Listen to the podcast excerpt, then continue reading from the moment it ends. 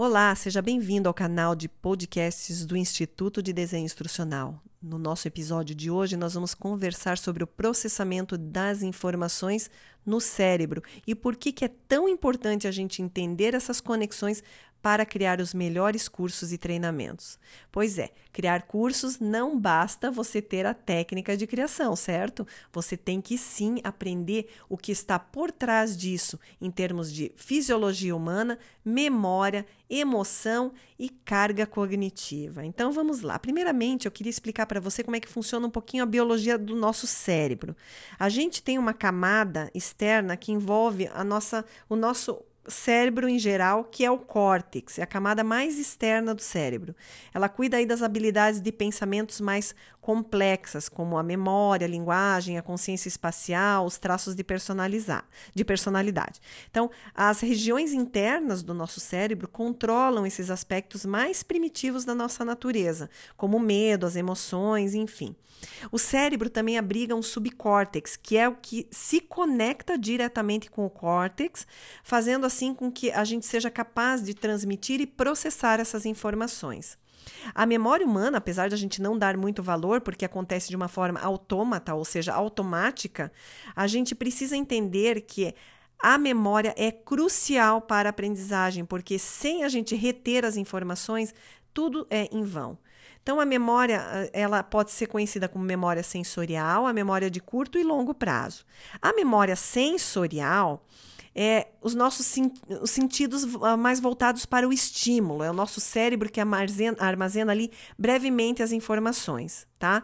Por exemplo, se a gente sente o cheiro de um pão recém-assado, ou se a gente lembra de algum cheiro por alguns segundos antes mesmo dele desaparecer, é porque a gente já reteve essa memória sensorial. Um perfume que você sinta o cheiro é, causa uma impressão de curto período e o cérebro ele retém essa informação para que você não esqueça mais. O dia que você cheirar um pão novamente, você vai lembrar de uma informação específica.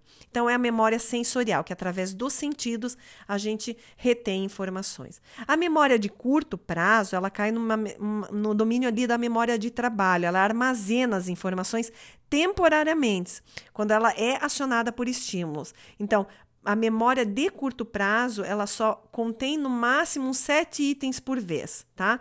Ela talvez tenha um limite de tempo que geralmente é de 10 segundos a um minuto. Então, são pequenas pílulas de conhecimento de alguma coisa que você viu de relance que ela só consegue é, ser ativada por através de algum estímulo. Por exemplo, você viu que a, o, a, o céu tinha uma, nuvens de cor cinza. Se você, alguém te perguntar como que estava a cor do céu ontem, você vai automaticamente lembrar de coisas muito rápidas. A memória de longo prazo, depois de passar assim pela memória de curto prazo, as informações relevantes, elas são movidas para o armazenamento de longo prazo. Então é menos provável que o cérebro esqueça de detalhes importantes mesmo tá? Então, a memória de longo prazo, ela pode diminuir com o tempo se não atualizarmos o nosso conhecimento.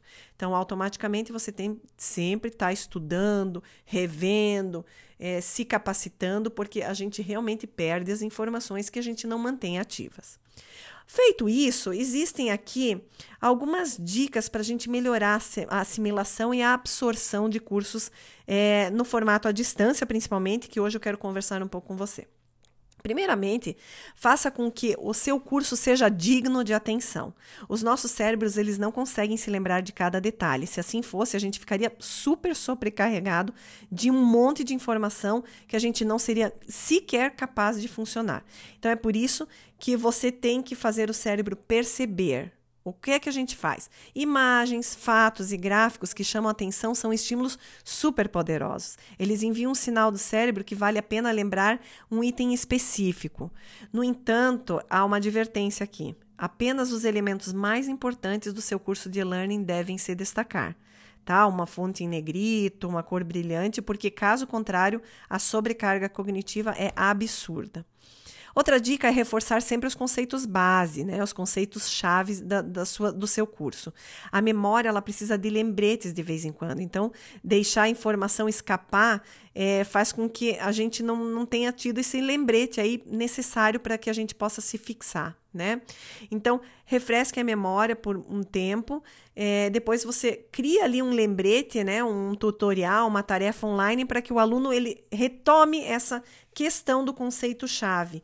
Então, é um cenário de ramificação que cobre o mesmo processo, seguido por um, por um exercício, por exemplo, ou uma atividade em que você, ele, o aluno é incitado a responder rapidamente alguma questão, é, faz com que o cérebro tenha a capacidade de explorar essa mesma tarefa em diferentes formatos, evitando também o tédio reforçando aí a informação.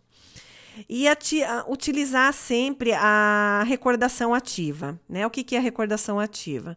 É, aplicação de informações, recordar sempre é, novamente, refrisar, repensar, repassar, repassar, até que o aluno ele cria ali uma conexão com palavras-chave ou com conceitos. Pode ser feito isso até através da simulação. Então, eles devem usar uma habilidade, variedade de situações para resolver desafios no mundo real. Então, incentive os seus alunos a refletirem sobre o tópico e, em seguida, determinar como eles podem usar, por exemplo, esse tópico fora de um ambiente específico, fora do ambiente de aprendizagem ou no, no ambiente de trabalho. O conteúdo gerado pelo aluno, resumos e exercícios interativos são técnicas de evocação ativa e altamente eficazes.